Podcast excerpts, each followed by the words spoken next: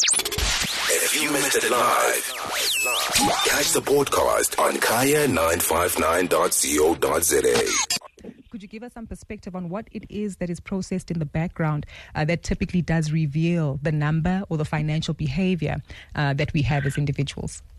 Well, each and every single credit active consumer has got a credit profile, and within that credit profile will be exactly how you conduct your your your debts, basically. And what happens is that you, based on your behavior, there is a credit score. And now, if at all you are a good payer, you will have a good credit score, and then if you're a bad payer, then you will have a bad credit score. That's basically putting it in plain language and understandable language to say that they look at the fact that, first of all, can you afford the debt that you are applying for? If at all, I say it's Kabel, I'm going to apply for credit, and um, they do an assessment. The assessment includes the, the it, having to look at my income um, base. Uh, excuse me, looking at my income versus my expenditure and then follow up with that credit profile so that they can see exactly how many accounts do I currently have and will I be able to afford to get that extra credit and actually include it into my monthly budget. Mm, I'm glad you mentioned this because this is essentially data that we get from our credit bureaus. They share the report. It tells us about our affordability. And, you know, I guess help us understand just how far reaching this is in terms of where it's shared. Does this mean that any institution that is a financial service provider has access to this information? Anyone you give consent to. And this is very important because as a, as a consumer, if at all I go and apply for credit, I immediately give consent to the credit provider, my prospective credit provider, to access my credit pro- profile so they can see exactly how I conduct my, uh, my accounts. And if at all, then also you're applying for a, a, job and they're saying they're going to do a credit check. So everything, every single person who accesses my credit profile is somebody that I've given consent to to check my credit profile. So not just anybody can access it without my uh, me as a consumer giving them the consent to do so. Mm, unless there's a sense of identity theft, which would also typically show up on uh, feedback that you might get from a credit bureau. Would that be correct?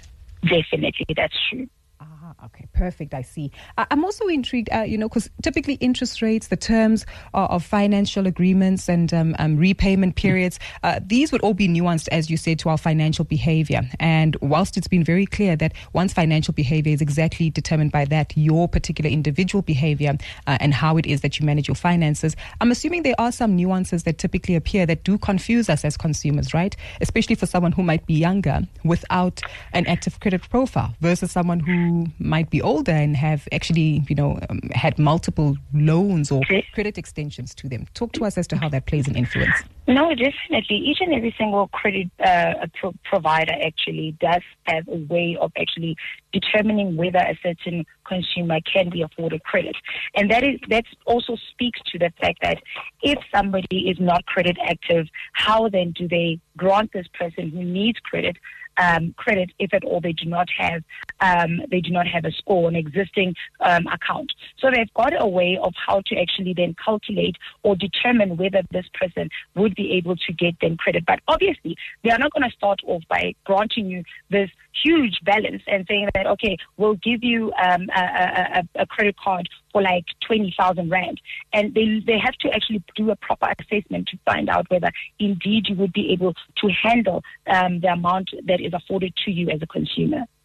Definitely. Kabelo, I'm also intrigued. Uh, just yesterday, we had a very uh, uh, amazing conversation where various parents participated. Uh, a survey that was done by an institution or one, one Insure actually highlighted that a lot of South African parents and households have found themselves under pressure to such an extent that they've defaulted on some of the payments on essential items. And I'm thinking your home loan, your vehicle finance, the, the personal loan, the credit card. And typically, this is the time of year where uh, some South Africans might still be struggling in order to pay off of um, some credit commitments. Help us understand what we see in terms of trends at the Office of the Ombud when it comes to failures of paying your credit commitment and how that does lead to some of the cases your, your office deals with, especially during the festive season and early parts of the year.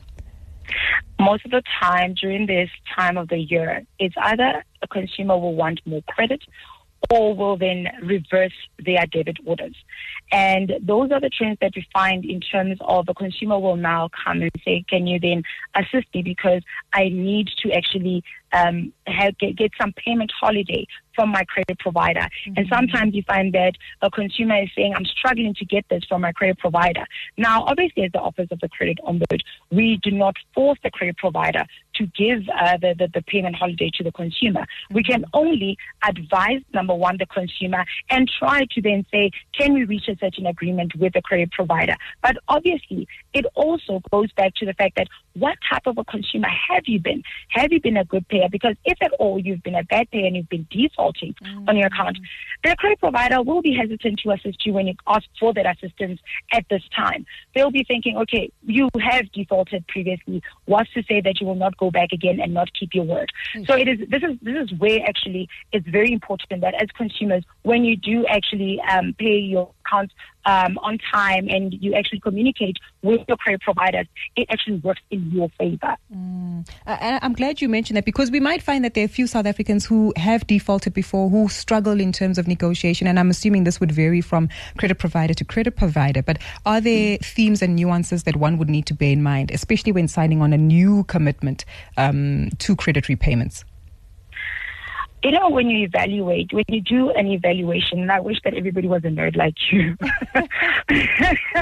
as you said, and, and to continuously evaluate your situation, it makes it so much easier as a consumer, if you're constantly looking at your budget, if you're constantly looking at your your situation, you get into to you, you actually get into the trend of actually knowing when am I going to be in trouble? Is this the right time for me to approach my credit provider yes. and actually find a new way of actually paying my account?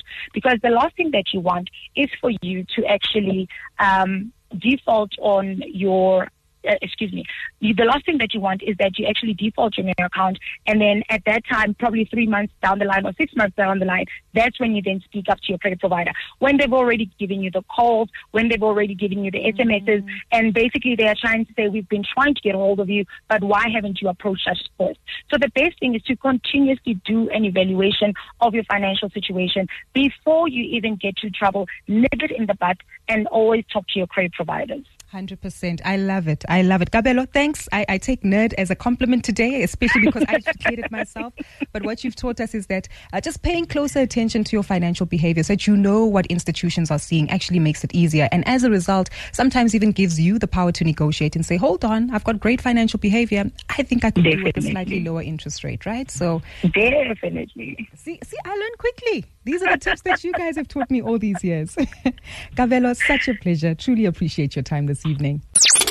If you missed it live, catch the podcast on kaya959.co.za.